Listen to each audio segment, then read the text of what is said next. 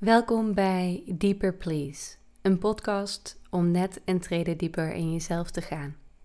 Mijn naam is Anne van der Slichten en in deze aflevering gaan we het weer hebben over ziek van verlangen zijn.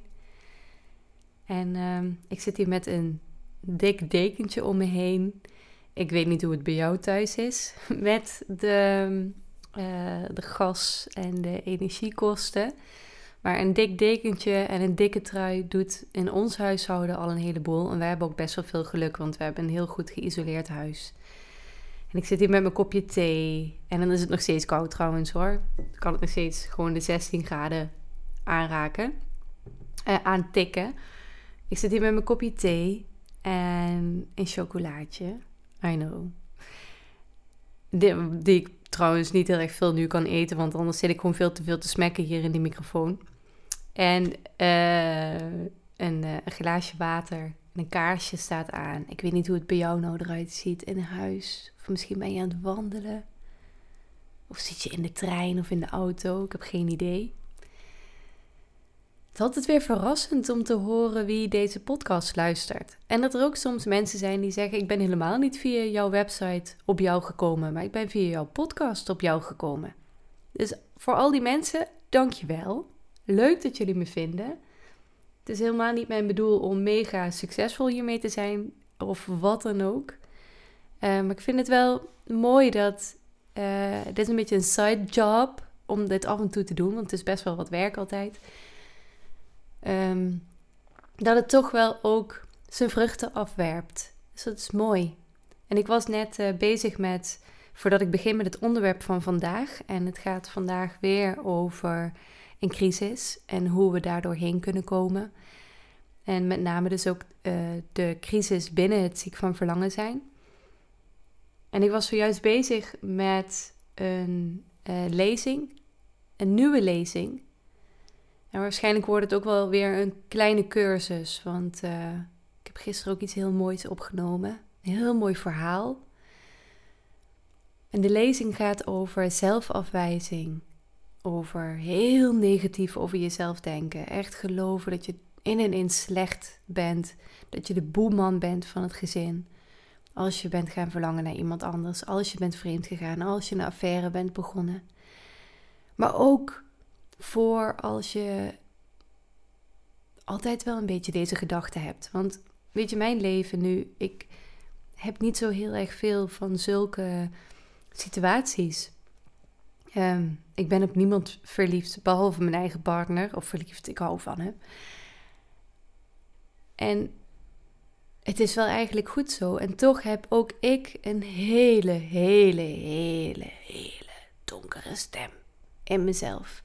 Die me echt naar zijn grotje probeert te sleuren.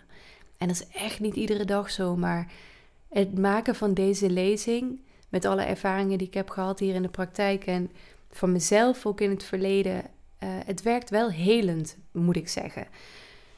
Dus ook voor mensen die niet per se in een crisis nu zitten, maar wel uh, zichzelf beter willen leren kennen. En dan all of them, dus het hele pakketje, dan raad ik deze lezing enorm aan. Hij is nog niet af, maar hou mijn mailing, mijn mailing dat is wel heel Engels. Maar hou mijn mailing in de gaten op Entering. Dat is mijn nieuwe Substack-account sinds dit jaar. Uh, Google maar op Anne van der Slichten en dan Entering. Of op mijn website is ook in de menubal kan je je ook aanmelden. Mocht je nog niet mijn mails ontvangen. Ja, ik uh, ben. Ik heb deze aflevering over uh, niet zonder kleerscheuren, dat we niet zonder kleerscheuren door een crisis heen kunnen komen, die heeft gisteren al eventjes op deze uh, podcast gestaan. Maar ik vond hem heel slecht. Ik luisterde ernaar en ik dacht echt: oh my god, Anne, waarom heb je dit online gezet? Goed, daarom dacht ik: ik ga hem nog een keer opnieuw doen. Want het vraagt wel om alle zorg, alle aandacht. Omdat het een heel moeilijk onderwerp is.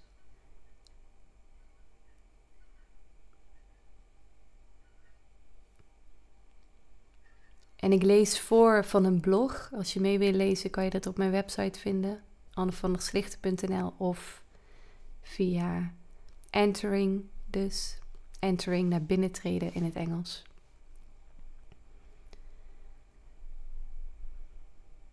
Er zijn de laatste tijd meer mensen die, meer en meer mensen die steeds weer, ja, ik, ik zie een bepaald soort dans gebeuren voor mijn ogen als ik met mensen in gesprek ga.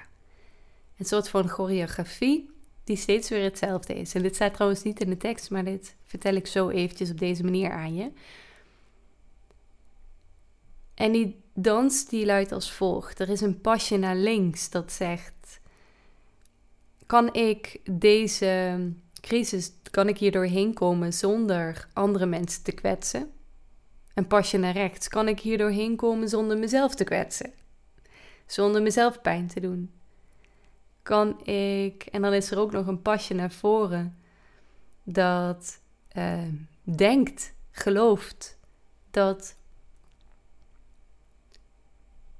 dat we hiervoor geen offers hoeven te plegen. Kan ik ook, hoef ik ook niet helemaal eerlijk te zijn? Wordt er dan gevraagd. En dat is sowieso een moeilijk onderwerp, waar ik een heleboel over kan vertellen. Maar er zal altijd wel iets opgebiecht mogen worden, begin ik steeds beter te zien.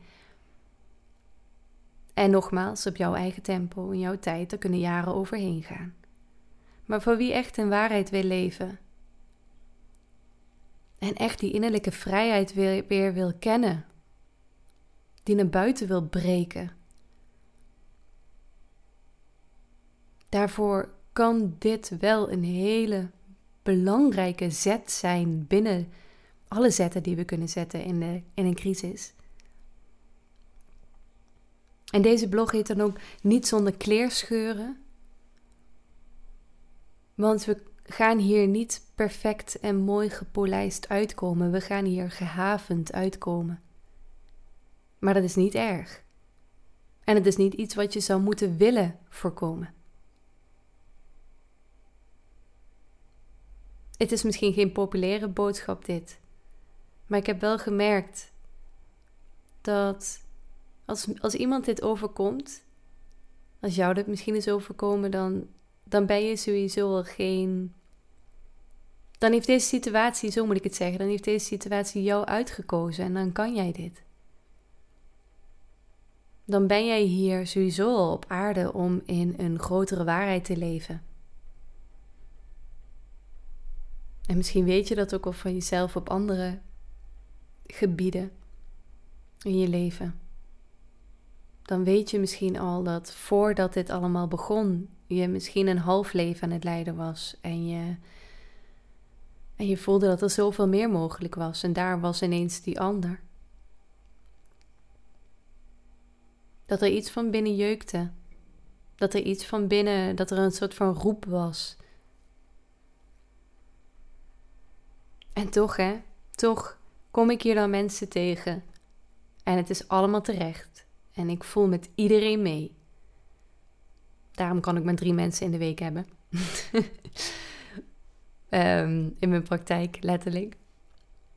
Maar in, ik voel met iedereen mee. En iedere keer zegt, wordt er, wordt er ongeveer hetzelfde gezegd. Is mijn verlangen het wel waard om te volgen?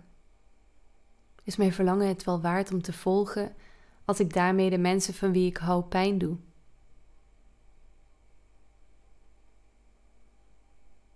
Die vraag die lijkt wel gedoopt te zijn in een grote kom van schuldgevoel.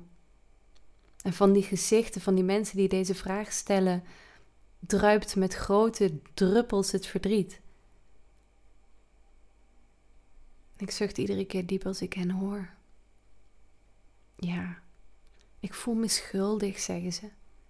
En ik zie mezelf als de slechterik die mijn partner en mijn kinderen pijn doet. Dat zijn terugkerende gedachten in het ziek van verlangen zijn proces. En zolang ik vanuit, vanuit dit specifieke thema werk, en dat is vanaf 2016, zo lang wordt er al over gepraat. En natuurlijk wordt er ook al werd er daarvoor ook al over gepraat op die manier, voordat ik met dit werk begon. Maar weet je, mensen gaan vreemd, hebben affaires, soms ook niet. En dan zijn ze slechts ongelooflijk verdriet, eh, verliefd. Ze hebben geheimen voor hun partner. Ze twijfelen of ze met de ander willen zijn of bij een huidige partner willen blijven. En door al deze situaties is de ik voel me zo schuldig energie verweven. Schuld is een energie van verzet, van inhouden, van zelftwijfel, van zelfafwijzing, van zelfhaat soms, van wensen dat het allemaal anders was. Alles anders, niet dit. Er is heel veel over het schildthema te zeggen. Ehm, en in mijn nieuwe lezing tip ik ook deze energie, deze gedachten, tip ik ook allemaal aan. Maar nogmaals, die is nog in ontwikkeling. Eén ding kan ik in ieder geval wel zeggen: dat het een ijdele hoop is dat we op een dag zonder kleerscheuren uit deze crisis komen. Wij zelf en alle betrokkenen, echtgenoot, partner, kinderen eventueel, ouders, vrienden, gaan momenten ervaren waarin ons hart flink gebroken wordt. En de vraag is of dat iets is wat we moeten willen voorkomen. Natuurlijk wil niemand pijn ervaren. Ons lichaam is zelfs getraind om geen pijn te willen ervaren. Dan willen we er keihard van weglopen. En dat, dat helpt ons ook in het leven. Dat maakt dat we vandaag de dag gewoon nog leven. Pijn heeft ons geleerd om aandachtig te zijn en voorzichtig. Maar tegelijkertijd is onze cultuur geïnfecteerd met de onwaarheid dat alle pijn slecht zou zijn. We vertellen elkaar verhalen over plezier, genot, gezelligheid, vermaak. Maar we zijn verleerd aan elkaar verhalen te vertellen over de transformatieve pijn. De transformatieve pijn, waarin we aan elkaar vertellen dat pijn bij het leven hoort en dat je er ook doorheen kunt gaan. Dat het niet voor altijd is en dat het iets waardevols in het leven komt brengen. Pijn komt niet altijd per, per of bij definitie niet altijd meer pijn brengen.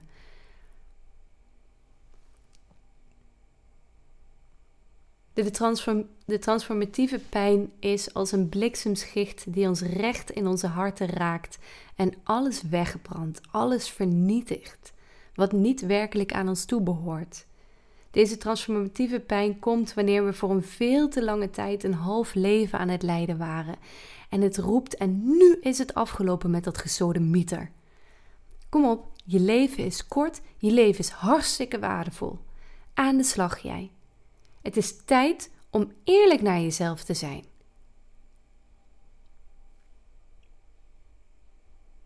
Zo vaak kijken mensen in mijn praktijk me met grote ogen aan en dan zeggen ze: Wat heb ik in hemelsnaam de afgelopen jaren gedaan? Waar was ik?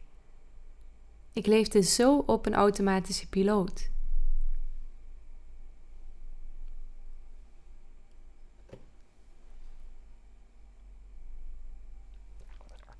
Even een slokje van mijn thee. in een crisis zitten is. Nou, eigenlijk wil ik nog even één ding zeggen over die transformatieve pijn. Dat we kennen natuurlijk wel het verhaal over baren, over zwangerschap en een kindje baren. En hoe die pijn er ook gewoon bij hoort. Dat, daar, dat verhaal hebben we gelukkig wel met z'n allen gecultiveerd. Um, in dat dat dit erbij hoort in het leven en dat het iets heel moois kan geven. Namelijk een kindje. Maar op die manier hebben we in ons leven ook heel veel andere geboortes. En in een crisis worden wij zelf door het nauwe geboortegat van het leven geduwd. Om op een nieuwe manier geboren te worden. En dat gaat ook altijd anders eruit zien dan dat wij nu van tevoren kunnen bedenken of waar we bang voor zijn. Het is altijd heel anders. Maar we worden wel geduwd en we kunnen wel die flinke weeën ook voelen van het leven. En er is ook altijd een juiste timing en een flow in, in, in transformatieprocessen. Dus er is een juist moment om te handelen. Er is een juist moment om bijvoorbeeld eerlijk te zijn naar iemand. En dat voel je ineens, je lichaam die baart de waarheid naar je partner bijvoorbeeld. En niet eerder dan dat. Je kan het niet bedenken, je kan het niet in je agenda zetten. Terwijl ik ken heel veel mensen die dat zo hebben gewild. En ik moet altijd wel lachen als iemand dit zegt. Die dan echt gelijk al de agenda erbij wil pakken en zegt: En nu ga ik het doen. En volgende week woensdagavond zorg ik ervoor dat de kinderen weg zijn. En je kan het zo doen. Eh, uit huis zijn. Je kan het zo, je kan het zo doen. Maar er is iets heel waardevols in het volgen van je eigen lichaam. In het toelaten van die opbouwende spanning in jezelf.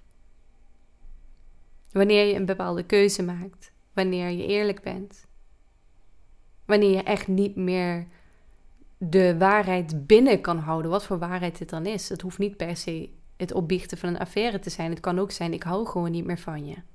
Of het kan zijn, ik heb wel iemand anders ontmoet en ik ben verliefd. En dat je nog niet het hele verhaal vertelt en misschien later. Ligt eraan wat het lichaam zegt, wat het lichaam kan. Hè? Dit, dit zijn echt. Je kan zoiets niet dwingen, forceren. Niet, niet, het is niet een kwestie van willen.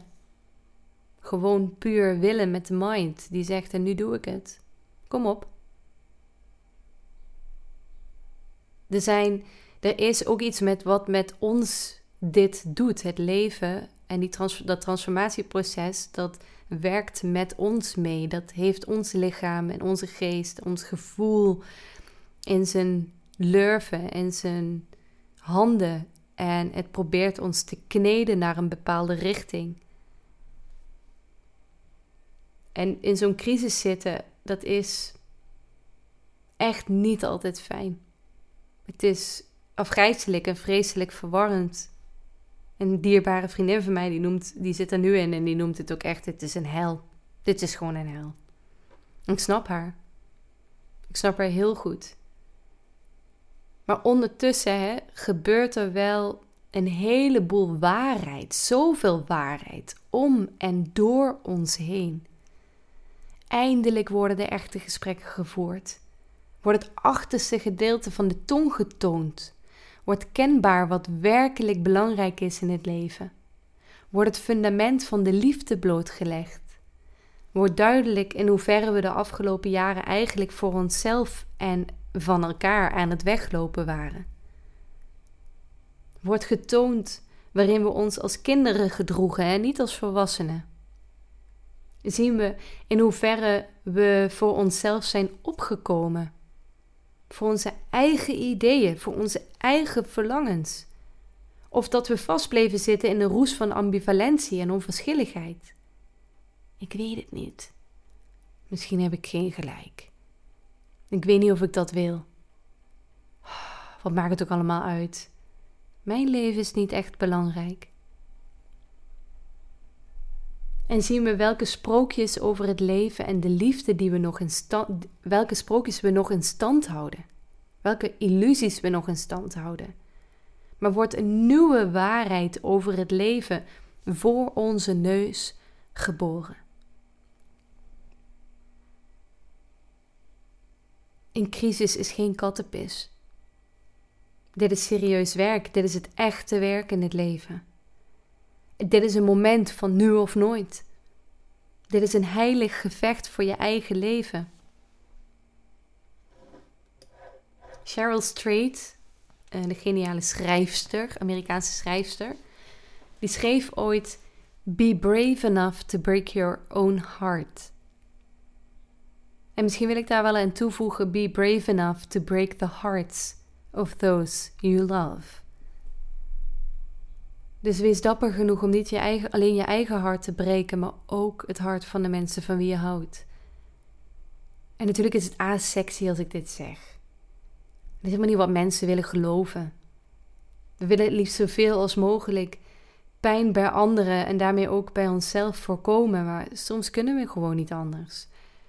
En het, weet, je wat het, weet je wat het grappige is? Dat ik toen ik de eerste keer die zin las hè, van Cheryl Strait, echt jaren geleden, nou, dat vond ik doodeng. Ik vond het verschrikkelijk. En ik kan me zo voorstellen dat er nou mensen luisteren die ook denken van... Gadverdamme, wat is het voor aflevering? Ik vind het helemaal niet leuk. Dan wil ik even tegen je zeggen, ik zie je. Ik hou van je. Je mag deze aflevering stoppen wanneer je maar wil. Jij bent de baas. Of je luistert hem af en je zegt: Oké, misschien. Ik luister hem, maar ik zet hem dan in een archief in mezelf, dat ik er later iets mee doe. Maar ik hoef er nu niks mee te doen. Dat is het ook. Je hoeft hier ook nou niks mee te doen. Ik ben alleen verhalen van de andere kant aan het vertellen. Verhalen dat ik iemand ben en dat ik mensen begeleid ook in deze transformatieprocessen. En dat ik laat zien hoe gaat zoiets. Toen mijn eh, dierbare vriendinnetje laatst voor het eerst zwanger was, toen vond ze het ook doodeng. En ook het idee dat ze naar het ziekenhuis moest, want ze wilde het liefst thuis bevallen. En toen is ze ook naar, de naar het ziekenhuis geweest. En toen hebben ze haar alles laten zien. en verteld, nou ja, dan gebeurt er dit. Als dit gebeurt, gebeurt er dat. En dan uh, zoveel mensen zijn er in de ruimte. En uh, gewoon alles tot in de detail. En dat wil ik ook met jou doen. Dit, dit gewoon voor het moment dat je er klaar voor bent. Dus, Cheryl Strait, be brave enough to break your own heart. Be brave enough also, wat ik dus zeg, to break the heart of others. Of those you love.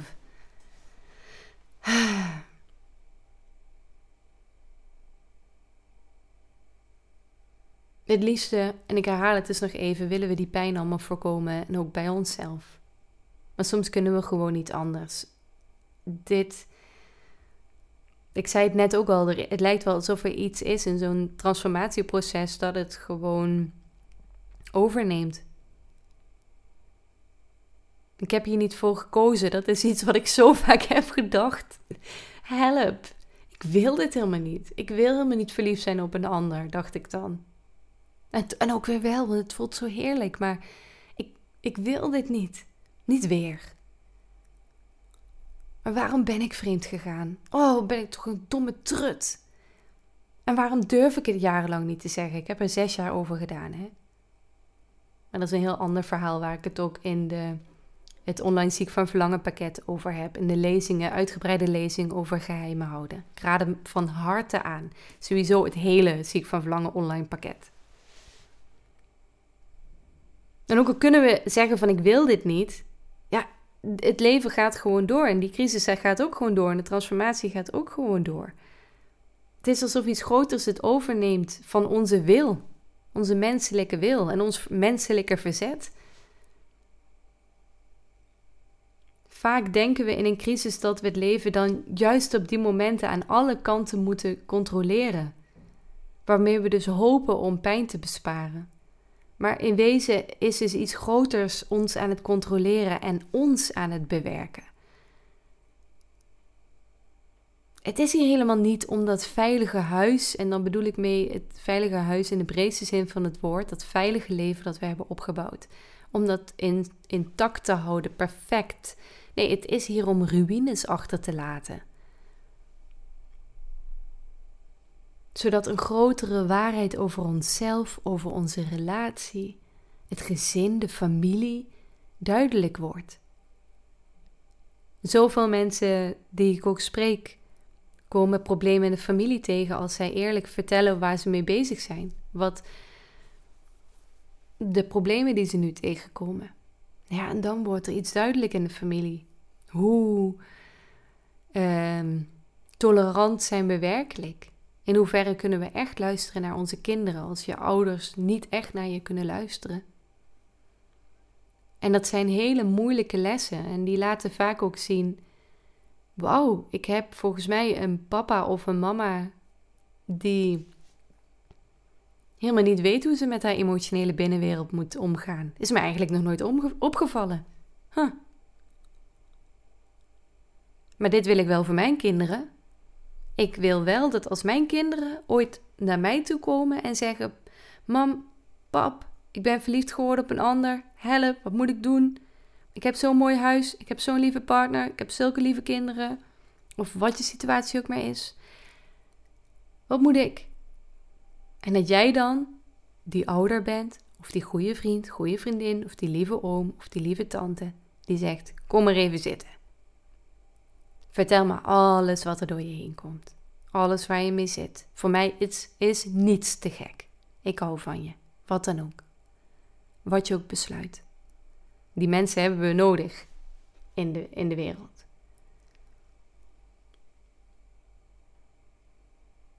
En dat we kunnen zeggen tegen die ander in de toekomst: deze pijn is veilig, wat je ook allemaal voelt. Dit hoort erbij. Dit is vreselijk belangrijk in je leven. Dit is een allesbepalend moment in je leven. Oké, dat klinkt een beetje zwaar. Want dan denk je, oh jee, kan ik dan ook verkeerde keuzes maken? Nee, wees maar niet bang. Dit, die grotere keuzes, die gaan door je heen komen en die gaan buiten je eigen wil om.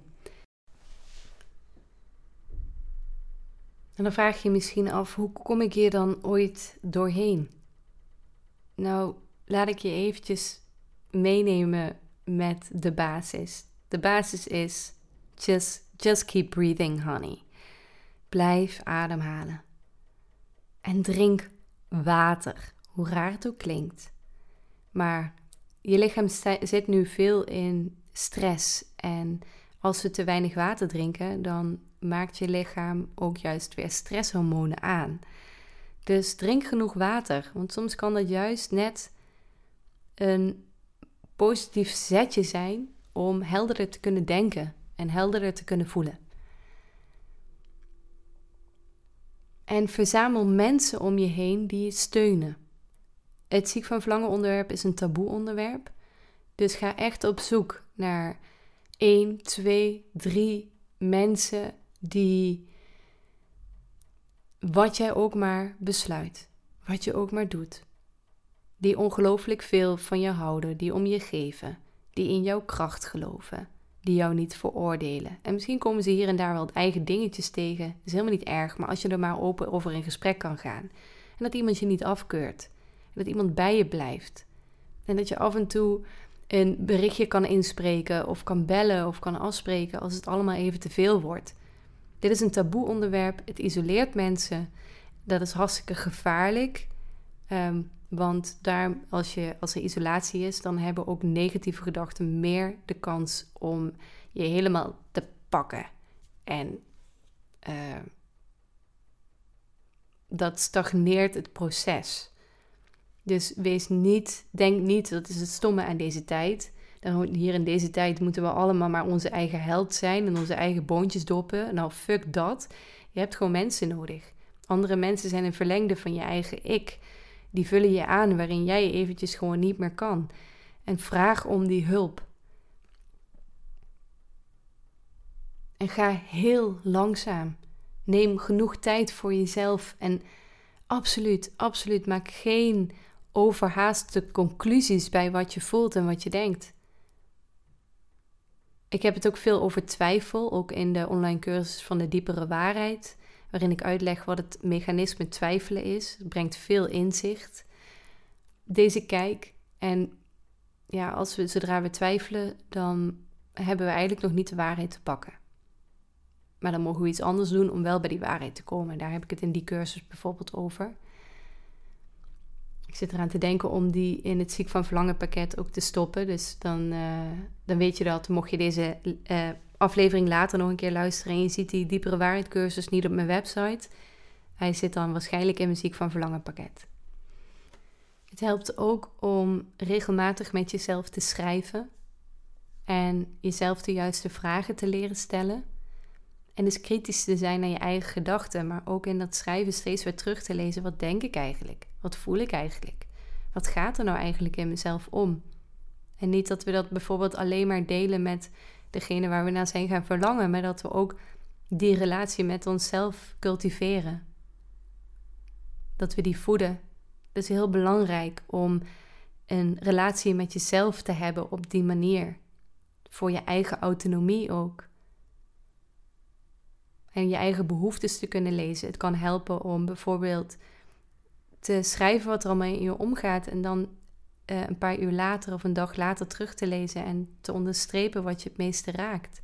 Of gelijk daarna. Na het schrijven, wat raakte me en wat ik hier zei. Zonder daarbij, zonder het te willen snappen verder.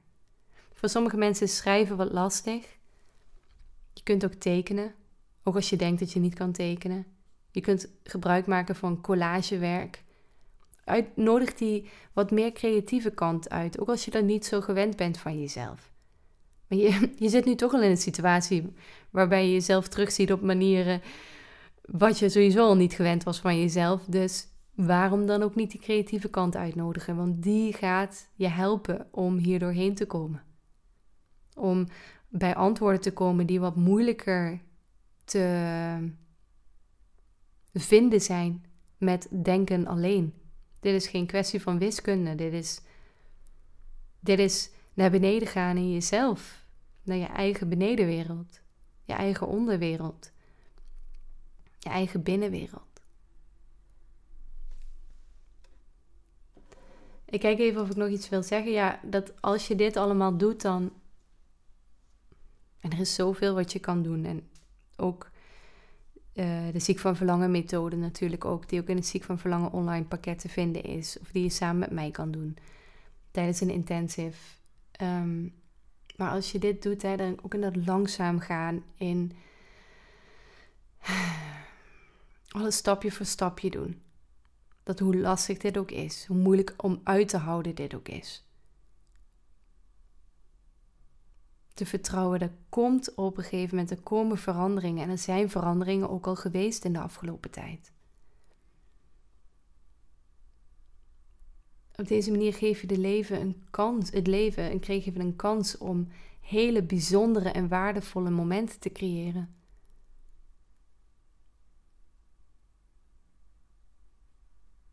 Ik hoop dat er één zin is, of misschien een klein stukje, of misschien alles in deze aflevering wat je heeft mogen raken. Waar je nog eventjes op kan kouwen, kan herkouwen de komende tijd. Schrijf het op. In je notities, je telefoon of in een boekje. Ga met jezelf op onderzoek uit. Wees de grote onderzoeker in jouw leven. Trek denkbeeldige laboratoriumjas aan en zeg: Oké, we gaan dit varkentje wassen. Wij kunnen dit. Ook als ik denk dat ik het helemaal niet kan. Maar nodig dat andere deel in jezelf uit, dat onderzoekende deel. Dat het ook interessant vindt. Wat zegt dit over mij deze tijd? Waar wil het naartoe? Waar zou ik graag willen dat het naartoe gaat? Wat heb ik altijd al gemist in mijn leven? Wat hoop ik misschien wat nu een kans krijgt om te veranderen?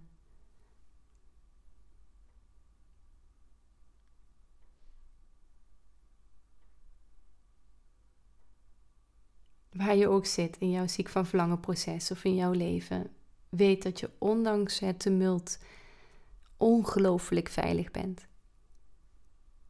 Er zijn zoveel mensen jou voorgegaan in dit proces. En terwijl je dit hoort, zijn er zoveel mensen die dit ook luisteren. Die op mijn website komen. Die ook worstelen met dit thema. Je bent niet de enige. We komen hier allemaal levend uit. En weet dat je op een dag een leider zal zijn, een inspirator. Een veilige haven voor zij die dit in de toekomst weer zullen meemaken. De cirkel zal ooit rond zijn. Ook als je dat nu nog misschien helemaal niet kan voorstellen. Maar ik zeg dit ook van de andere kant. En ik weet dat er meer mogelijk is. Een heleboel mogelijk is. En dat het leven nog alle kanten op kan gaan. En het enige wat het van jou vraagt is om heel goed naar jezelf te luisteren. En manieren te vinden hoe je, hoe je jezelf kan horen een gesprek met mij misschien. Sowieso ook een gesprek met jezelf op papier, al tekende, tekenend, schrijvend. Water drinkend, thee drinkend. en nog even een laatste ding. Is dat. Ehm, ik kijk heel even. Ja, dat de lezing waar ik nu mee bezig ben, daar zal ik in de komende tijd nog wel wat meer ook over vertellen. Gaat, de lezing gaat dus over zelfafwijzing en hoe daarmee om te gaan met de meest negatieve gedachten in jezelf.